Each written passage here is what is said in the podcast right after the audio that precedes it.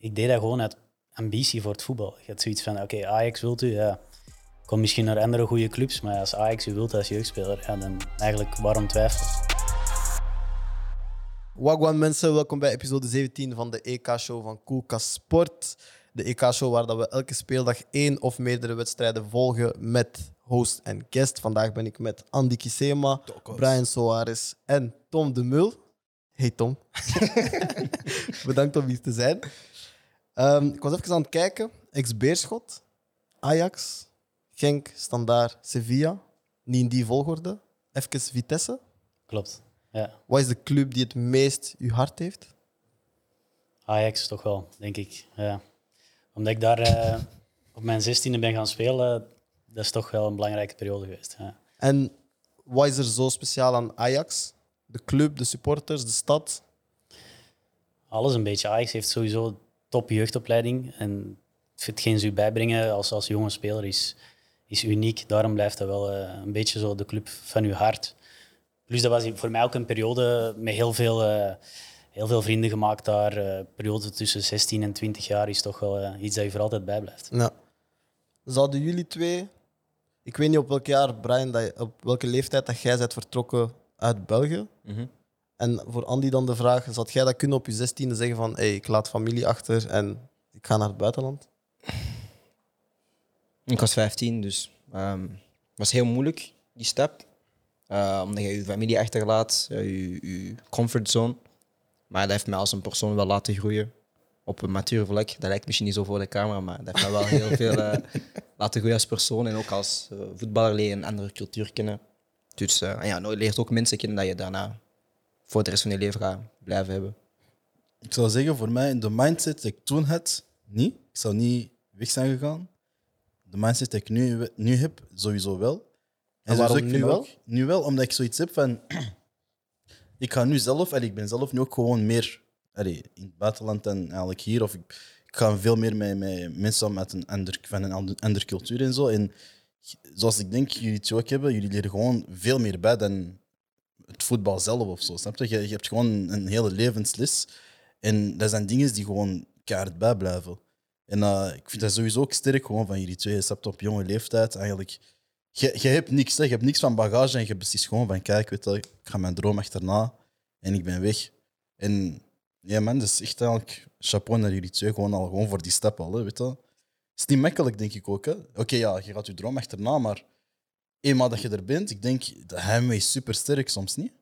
Ja, je maakt die keuze eigenlijk zonder echt na te denken over Voilà. wat dat echt is. Ik deed dat gewoon uit ambitie voor het voetbal. Je hebt zoiets van, oké, Ajax wilt u, ja. Kom misschien naar andere goede clubs, maar als Ajax u wilt als jeugdspeler, ja, dan eigenlijk waarom twijfelen? Je denkt niet na van wat dat allemaal met zich meebrengt, maar achteraf ben ik alleen maar blij. Eh, andere culturen, andere manier hoe mensen dingen zien, dat is ja, super waardevol. Het gaat En- niet alleen om voetbal, het gaat nog meer om het leven. En wanneer beseft je eigenlijk... Hoe lang duurt dat voordat je beseft van... Ah, shit. Ik, ik, ben, ik ben hier zonder ouders misschien, of ik ben hier op mijn eentje. Is dat heel snel, of zet je eerst zoveel bezig met voetbal dat je daar niet echt op let? Dat, dat gaat vooral, en ik denk dat veel mensen dat wel zo ervaren. Als voetbal goed gaat, dan mis je eigenlijk weinig. Als voetbal tegenzit, dan begint je familie te missen. Dan begint je soort van Ja. te denken, ik heb mijn vrienden niet, dit en dat. En daar gaan ook veel mensen de, de, ja, de fout in. Hè? Doordat ze een soort van, als het minder gaat met voetbal, kunnen ze niet opbrengen meer wat, wat, er, wat je ervoor moet opbrengen. Ja. En dan gaat het vaak naar beneden. En dat is het, dat is het moeilijke. Je moet doorbijten in die periodes. En als je in eh, Nederland zat, was dat dan bij een gastgezin of echt bij de club zelf? Ja, gastgezin. Ja. Gastgezin. En hoe, zit- hoe zit dat in elkaar? Ja, eigenlijk hebben wij toen, eh, denk ik, dat is lang geleden, maar die mensen wel eh, bezocht. En Ajax stelt die gezinnen dan voor. Oké. En je hebt op zich wel een keuze. Hey, je moet er wel een goed gevoel bij hebben, maar dat was bij mij wel eh, direct zo. Dat was, eh, was een beetje buiten Amsterdam, Vinkenveen, een hele mooie plek. En, eh, ik was ook met een andere speler, eh, die samen met mij is gegaan van Beerschot. En dat was, eh, ja, was wel, was, eh, was wel Ja. goed. Maar had dat echt u tegenhouden? Moest die familie een beetje eh, moeilijk zijn? Op die leeftijd? Tja, je komt daar één keer, eh, om eerlijk te zijn, ik was Ja. ook eh, was best van- jong. Ja, Ik weet dat niet. Ik weet dat niet. Ja. Moeilijk te zeggen. Ja. je deed gewoon zo van, ik ga naar Ajax, dat boeit me niet. Ja, tuurlijk. De, de, ik ging voor het voetbal. Ja, zeker. Ja. Nu, na je carrière, hè, de overstap gemaakt naar makelaar, denk je dat dat helpt dat jij op jonge leeftijd al die dingen hebt meegemaakt om nu ook tegen jongeren te zeggen van misschien toch beter die beslissing te nemen of beter dat. En zijt je een voorstander van jonge spelers die naar het buitenland vertrekken? Of hangt dat van situatie tot situatie af? Ja, ik denk, ik ben daar niet per se tegen. Alleen moet het veel beter zijn dan wat je hier hebt eigenlijk. Of er moet een heel duidelijke reden zijn waarom je die keuze maakt. Ik denk niet van... Voor het financiële op die leeftijd moet je het niet doen. Wat ik wel snap is, en er zijn ook wel dingen die wij al tegenkomen zijn, is dat spelers gewoon vast te komen zitten bij een club en daardoor inderdaad gaan overwegen om een stap Ja. te maken op jonge leeftijd naar het buitenland. En dan kan dat denk ik een goede keuze zijn. En ook omgekeerd, heb je dan gezien nu dat de, de Belgische voetballers populairder zijn geworden? Heb je ook het omgekeerde gezien, dat clubs nu ook veel meer naar de jongeren komen vissen en veel sneller denken van ah, we moeten die binnenhalen, tegenover wanneer jij nog 16, 17 was?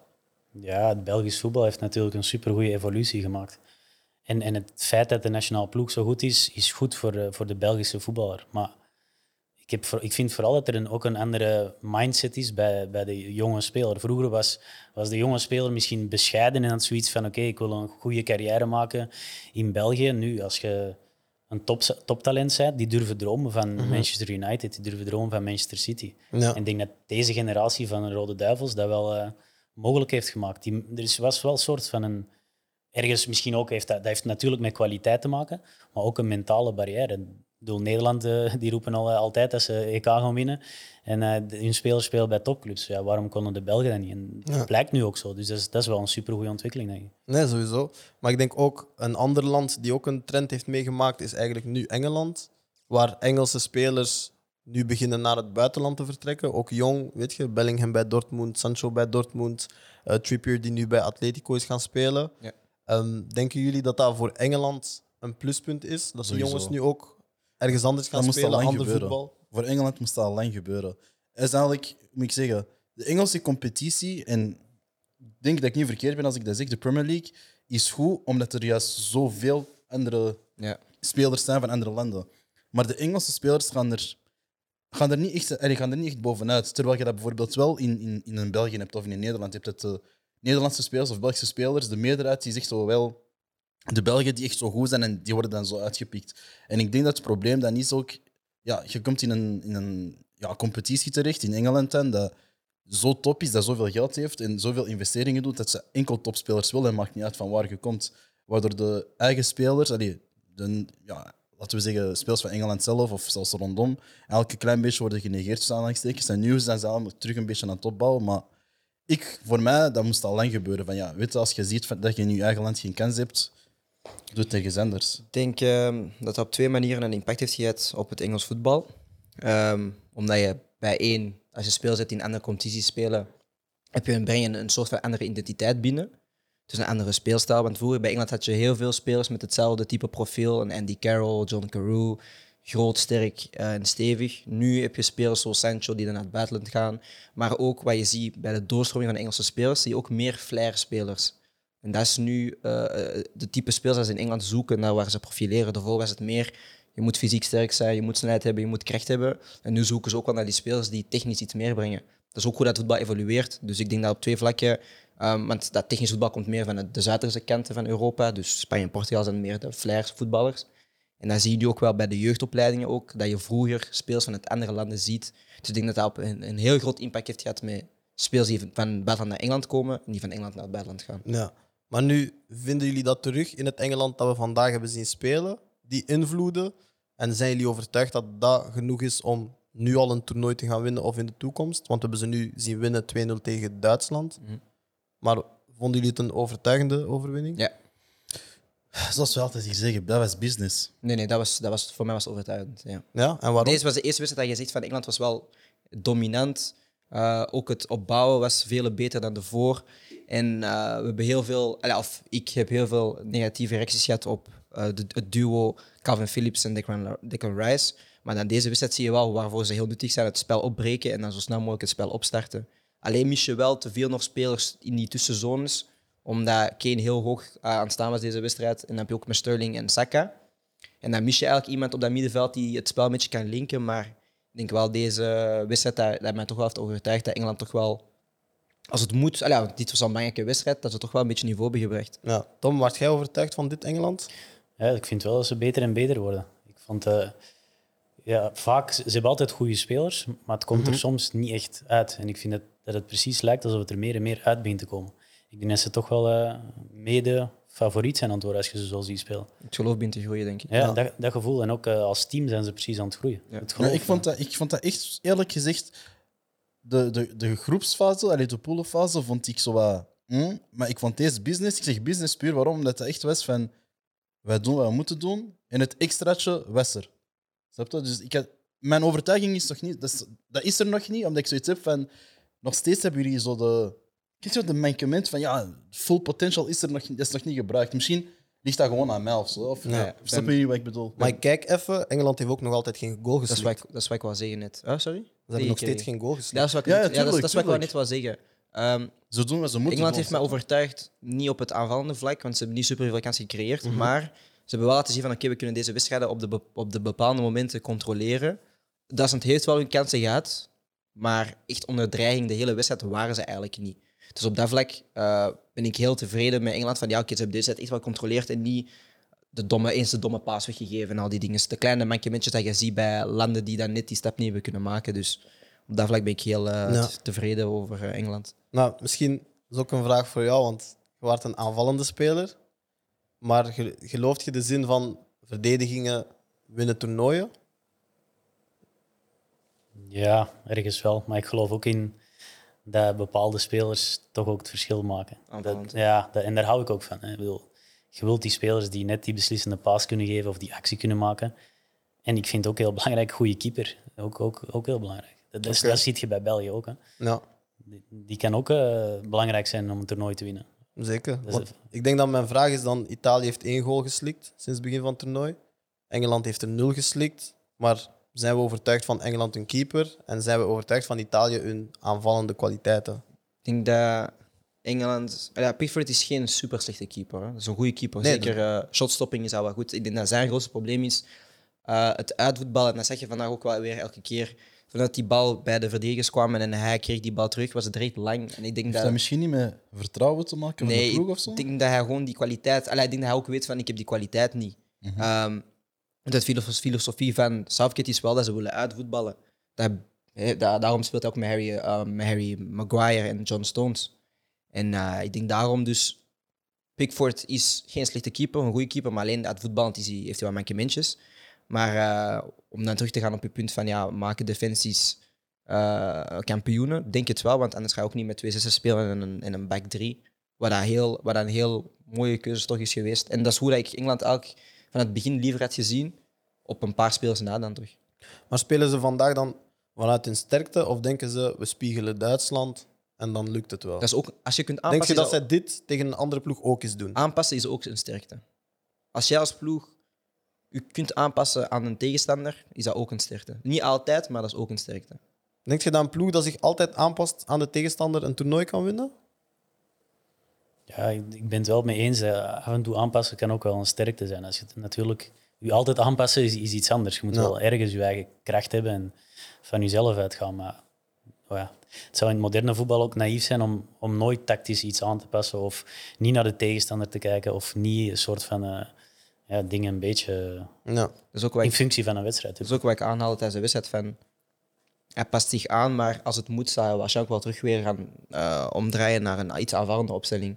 Dus ik heb liever ook als coach dat je zegt van oké, we spelen eerst voor die 0-0. En als we dan echt moeten gaan, of we staan 1-0 achter, dan kan ik nog steeds switchen.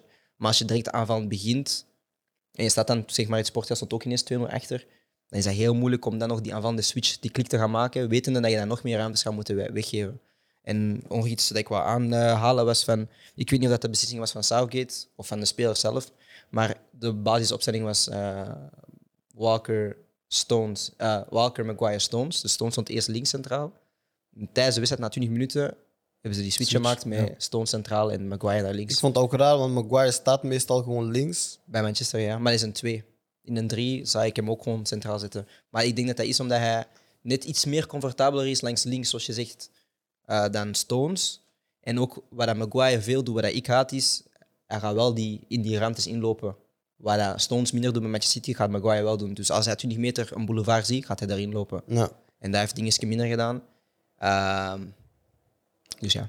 Maar ik heb eventjes Zeker. inpikken op wat jullie zeiden van het aanpassen. Maar ik vind dat goed. Dat is sowieso een sterkte aanpassen. Maar is dat dan niet ook eenzelfde... Ik ga dat Guardiola-syndroom noemen. Dat je eigenlijk zoveel gaat aanpassen dat je jezelf zo hard, zo hard gaat verliezen.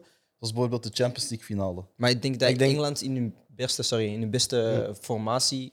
Toch met vijf van achter dan? Nee, niet dat, maar dat ze dan misschien te weinig kwaliteit hebben. Maar ik vind ook dat Guardiola eigenlijk niet aanpast aan de tegenstander, maar altijd wil verrassen. Ja. Hij wil het speciaal doen. Ja, dat is waar. Hij wil het niet aanpassen, hij wil het speciaal doen. Hij wil zo weer zo van, ah, ik ben die geniale coach, ik ga... Hij gaat Gabriel Jesus op linksback zetten. Zo. Dat is zo niet zo van, oké. Ja. Dus ik vind Ja, dat nog iets daar gaat hij anders. te ver in. Ja, Guardiola gaat daar soms misschien iets te ver in.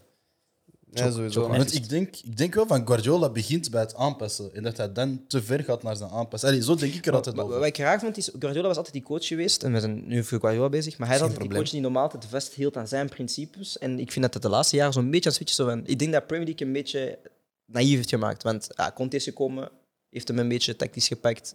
Mourinho heeft hem dan een paar keer dit jaar tactisch gepakt. Dus ik denk dat hij denkt zo van... Ja, zoals hij, zoals hij zegt, van hij moet een beetje... Of je hebt dat gezegd van hij moet gaan verrassen een beetje. Ja, maar ik denk dat, ik denk dat dingen ook is. In de Premier League zit je met zoveel verschillende coaches, verschillende stijlen van verschillende landen. Verschillende ideeën. Ja, terwijl ik denk als je in Spanje of in Duitsland coacht, het voetbal is wel hetzelfde door heel, het, heel, heel de competitie. Je hebt dan een ploeg misschien als een Leipzig nu en een Dortmund die iets anders spelen, maar dat zijn twee van de twintig, zeg maar. In Spanje weet je van oké, iedereen speelt met de bal, de meesten gaan 4-3-3 spelen. Terwijl in Engeland is het 4-3-3, 4-5-1, 4-4-2. Zo'n coach verdedigen, die gaat. weet- ik denk dat dat misschien ook speelt op het feit dat hij niet comfortabel genoeg kan zeggen van ik heb één stijl die tegen iedereen gaat werken. Maar hij heeft dat eerst, hij heeft dat begin van het seizoen ook gedaan toen hij met zijn, eh, verde- met zijn backs dat, dat hij centraal ging spelen. Inverted. Ja. Inverted back is dat. Ja, en, eh, en toen heeft hij gezegd van oké, misschien moet ik toch soms eens allee, ja, andere dingen doen in de Premier League. Want hij heeft ook een tijdje met drie van achter gespeeld. Hè. En was ook on-Guardiola waardig, maar uiteindelijk, ja. Fuck Guardiola niet. Ik wil even teruggaan naar. We hebben het daarnet o- gehad over jonge spelers en het vertrek naar het buitenland en zo. En ook qua ervaringen. Maar ik denk, ehm jij hebt meegedaan aan het EK min 21 was dat toen. Ja. ja en de. Olympische Spelen. Ehm, hoe was dat als ervaring als jonge gast? Ik denk dat we dat aan Faris ook hebben gevraagd. Die, die zat daar ook bij. Ja, ja, klopt. klopt. Hoe, hoe was dat als jonge gast om naar eigenlijk je eerste groot toernooi dan te gaan? En Olympische Spelen is dan eigenlijk het grootste sportevenement op de wereld. Hoe was dat? Wat heb je daar allemaal gezien? Wat heb je meegemaakt? Ja, Olympische Spelen is, is, is top. Dat is echt een prachtige ervaring. EK was goed. Hebben wij ook eh, best goede prestaties gedaan. En dat was een beetje zo de opkomst van de, de generatie een beetje die nu Rode Duivels zijn. En eh, ja, Olympische Spelen is, is, is prachtig. En ik vond ook wel mooi de, dat er ook andere sporters aanwezig waren. Ja. Dus niet alleen de voetballers, maar ook eh, ja, Michael Phelps was er ook. Die won heel veel medailles. eh, de de basketballers waren er ook. dat was wel echt prachtig. In het Olympisch dorp en was ook in China, aan de andere kant van de wereld. Dat is, en dat is wel echt... En ervaart je dat dan? Is dat niet raar dat je eigenlijk je komt om te voetballen, maar het is geen voetbaltoernooi? Ja, ja, dat is de, ja het draait om je- veel meer, maar Ja. dat vond ik juist mooi eraan. We, we, we zijn ook op een moment, eh, toen Tia Hellebout won daar ook medaille, waren we ook in het stadion en zo. Ik vond dat juist prachtig. eh. maar het is, het, is iets, het is minder een voetbaltoernooi dan een EK of een WK. Hè. Ja. Dat sowieso. En dat is een vraag die ik al een paar keer heb gesteld aan de gasten. Ehm, van die generatie voetballers met wie dat je dan zat, hè, de min 21 en Olympische Spelen, wie was of is de beste voetballer van die ploeg? En je mocht niet Moussa Dembele zeggen, want iedereen zegt Moussa Dembele. Compagnie. Was dat de beste? Toen Ja, al? nee. Vince de Prince. Ja, toch wel. Hè? Ja, hij, hij, hij kan alles. Eh, verdedigend top, handbal super, eh, een leider, ja, top. Was hij op die jonge leeftijd al... Ik vond van wel, ja. Ja, ik- Wist je al van, oké, dat wordt de kappie? Of dat... Ja, toch wel. Ja, hij was, eh, ik moet zeggen, ik was al bij, met Vincent eh, vanaf onder 15 België of zo, denk ik. Toen was hij wel eh, geen makkelijke jongen. Hij, had, hij had een heel sterke mening en sommige mensen konden daar niet goed mee om, ik zal het zo zeggen. Of dat aan hem lag, dat is dan weer iets heel anders. Ja. Hij is daar heel erg in gegroeid, maar dat hij een leider was en een fantastische speler, dat was voor mij wel direct duidelijk. Hè. Maar misschien was dat zijn kracht die koppigheid op jonge leeftijd als in verder getrokken. En, Dat was zijn kracht, denk ik. Maar alleen, ja, hoe gaan andere mensen daar dan mee om? ja. Maar werd daar vroeger ook niet anders naar gekeken? Naar jongens die op heel jonge leeftijd een, een uitgesproken mening hebben en al die dingen. Ik weet nog dat ze vroeger ook zeiden van Compagnie toen dat hij naar Hamburg ging. Van, ah, die is moeilijk om mee te werken, maar dan kijk je naar zijn carrière en wie hij is geworden.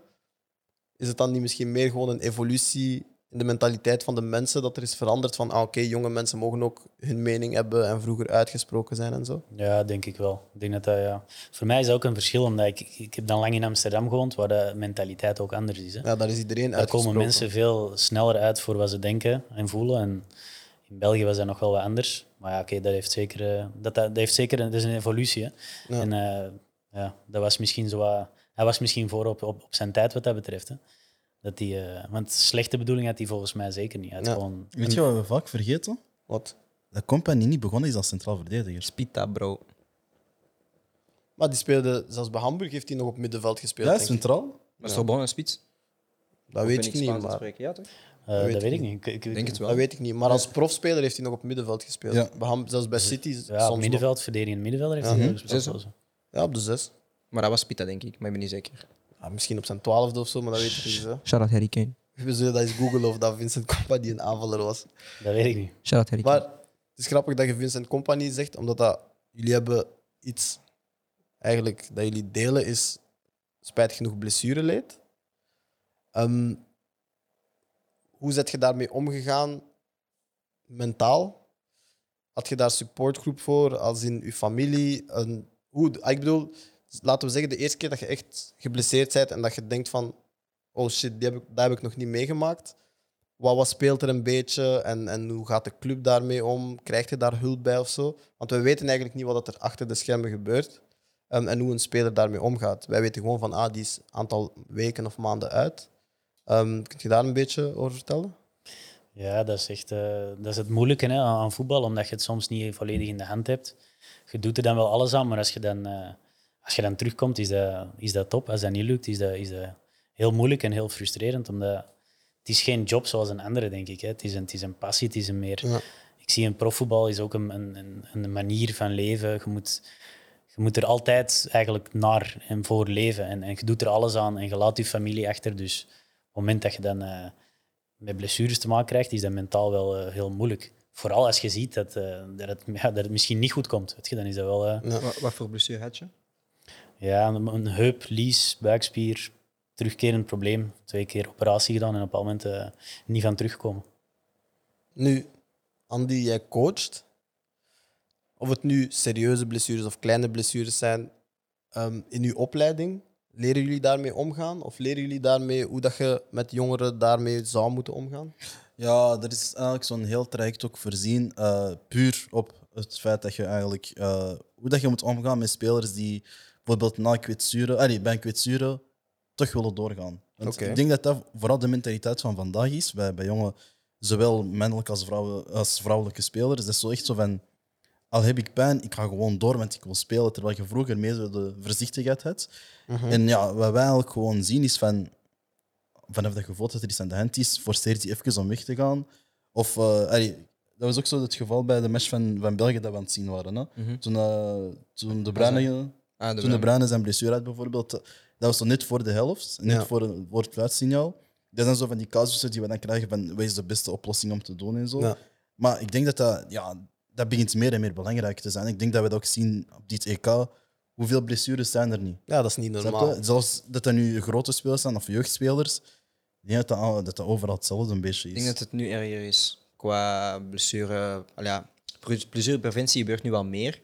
Maar ja, ik hoor wel vaak dat spelers zeggen van ja, ik heb voor de wedstrijd een shot gekregen om toch die wedstrijd door te spelen. Dus dat vlak vind ik coaches tegenwoordig gewoon meer die beslissing moeten nemen van kijk, hij is niet fit, ik weet, je wilt allemaal winnen, maar uiteindelijk is het de gezondheid van een speler dat op het spel staat. Dat is ingewikkeld, want ik denk dat de coach vertrouwt op de medische staf. Als de medische staf zegt Nee, van... maar soms negeren ze die. Soms negeren ze die. Want ik denk niet dat een medische staf zal zeggen: speel Hazard nu al 90 minuten op een toernooi. Met zo, minder, met zo weinig eh, rust ertussen.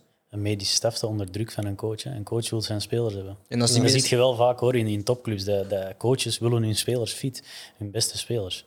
En dan medisch staf, die, die staan soms onder druk. En als je nee zegt, dan is het... Ja, en soms forceren ze wel die spelers. Ja. Dat Ja. gebeurt wel. Dat gebeurt vaak. Ja. Zeg Tom, ik ga dat ineens zeggen. Hè.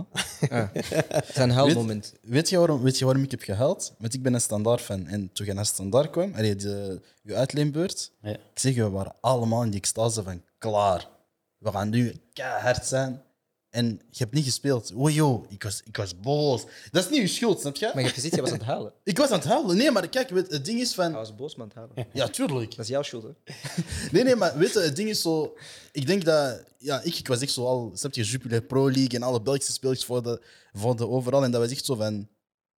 Eigenlijk zo'n topspeler. Moom Sevilla, oké, veel blessures. Maar bij ons komt hij even herstellen en van alles. En je denkt van... Bij standaard gaat hij het maken en daarna gaat hij wel terug. Maar dat is zo het jaar. En dan is hij zo... Hij heeft niet gespeeld. Je? En standaard was ook... Oké, dat was een Sava-ploeg. hè. Dat was, dat was goed. Maar dat is zo van... Waarom niet Tom de Mul? Je? En dat is zo de echte Tom de Mul hebben wij dan zo niet meer gezien. Nee, dat klopt. Dat was wel eh, ja, dat was heel frustrerend. Omdat ik toen de voorbereiding met Sofia wel heb meegemaakt. Mhm. En dat was eigenlijk oké. En dan daarna terug eh, hervallen. Dus dat was wel eh, echt, ja, heel frustrerend. Ja. Ja. Ik vind dat wel mentaal sterk, hè? Ik ben ook aan het denken, Brian kan niet begrijpen. Want hij volgt niks van Belgisch voetbal, Ah, nooit ja, zo. gevolgd, hij kent niks. Dus hij weet, hij weet ook niet wie Tom de Mul is. Terwijl wij hebben dat EK min 21 gevolgd, Mhm. eruit tegen Nederland, was tegen Ryan Babel en Royston Drenthe en zo. Ja, ja. Wij weten, weten dat was, ik denk was dat met Mirajas en zo. Ja, ja, ja, Ja. ja. stond in de spits. Voilà. Maar hij weet dat niet, dus hij denkt nu van, waar de fuck is hij over aan het Ja. We gaan ooit zo van die archieven samen Ah, bekijken. ik Ja, bro, gewoon. YouTube, Nee, nee, ga niet doen. Gewoon Maar YouTube, respect, bro. hè. Ik ga niet doen, bro. ik ga van HD 4K. Dus om- ik, wil geen, ik wil geen sneeuw zien op mijn, op mijn scherm. Nee, maar voordat we afronden, Tom. Ah, nu al. Ja, bro. We hebben niet gesproken over Harry Kane. Dat zal voor morgen zijn. Ja, ja, ik ken dat. Morgen is geen episode. Morgen is er geen episode. nee, maar voordat we afronden, ehm, wil ik vragen wie de beste speler is tegen wie dat je hebt gespeeld in je carrière. Tja, Messi. Ah, hij heeft tegen Leo gespeeld. Nee, maar dat is wel spelen. Dat mag niet. Iemand anders. Xavi. Eh, Niemand van, niemand van Barça. niemand van Barça. Ja. Oké. Eh, even denken, tegengespeeld. Eh, ehm, Of zo'n een linksback die u echt heeft. Een trauma heeft bezorgd. Of de hersenspeler. Marcelo heeft me wel een trauma bezorgd op de Olympische Spelen. Ja. en Panna, maar die moeten niet opzoeken. Laat dat. Laat dat. Maar sowieso opzoeken, man. Ja, ja, dat had ik niet, niet mogen zeggen. Is dat de guy, Marcelo? Marcelo Marcelo was wel top natuurlijk. Ja. Weet je wie heel goed was? Dat was eh, op de Olympische Spelen Hernanes ook, middenvelder. Dat is niet zo'n bekende speler, maar dat is Ehm, mij, oh, was wel fenomenaal goed toen. Braziliaan, hè? Hernanes? Ja, ja, in Italië gespeeld. Ja, bij klopt. Inter. Speelt toch- en, Klopt. Speelt toch tien?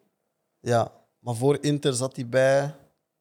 Santos of zo, of Flamengo. Nee, nee, hij heeft twee clubs in Italië, denk ik. Ja, een kleinere club, ik denk. Ja. Ja, ja. klopt. Fi- Fiorentina of zo, Lazio, ik weet niet. Kinderen, Hernanes zeker opzoeken. Ja. Brian, Hernanes zeker Nee, nee, maar opzoeken. hem ken ik nog. Ah, Hernanes kent je wel. Maar gewoon vaag. Ik, ik weet niet hoe hij eruit ziet, maar zijn naam, dat, dat doet, Dat is echt zoiets. dat doet beltjes rinkelen. Oké, Ik vind dus geen, vanavond. vind geen pannen, maar... Ik zit aan het opzoeken. nee, maar oké, dan gaan we hierbij afronden. Oh, echt, ik heb nog een vraag. Heb jij nog een vraag? Je hebt 10 seconden, echt waar. Ik heb geen tijd 10 vandaag. seconden? Ja, ik heb geen tijd vandaag. Ah. Ah, wie wint het eh, EK? België. Sowieso. Ah, bro, Was dat je vraag? Ja, Jij man, is- echt tijd vandaag. Hè? Bro, maar ik wil zo niet de obvious vragen stellen. je? Ja, dat is goed. We gaan afronden. Ah, wacht. Support je een ploeg in het buitenland? Sorry, wat zei je? Heb je, ben je fan van een ploeg in het buitenland of binnenland? Ja, ik ben, wel, ik ben fan van Barça in principe. Voilà. voilà. Heb je nu gekregen wat je Deze? Barca-fans beu, man. ik ben geen Tottenham-fan, by the way, maar dit is voor King Harry. Shout naar King Harry. Waar is Benzema? Lusu, thuis. Ik wil niks horen. Maar niet DM'en, maar niet bellen, niks. Besef dat Kane, Kane kan nu naar de finale gaan en hij gaat nog minder goals dan Benzema hebben. Hè? Snerig. Benzema, Benzema heeft meer goals dan, dan, dan, dan Giroud op, op, op toernooien en hij heeft ook niks gewonnen. Ja, maar dat is voor de episode van morgen. Ja, ja. Dus Andy, ik jullie bedanken voor vandaag. Brian, dank u. Tom, dank u om langs te komen. Naar de kijkers, abonneren, subscriben, al die bullshit dat we de vorige keer ook hebben gezegd. King Harry. Uh, morgen is er geen episode, maar we komen met iets anders, denk ik. Ik weet het eigenlijk niet. En anders tot de volgende keer. Peace.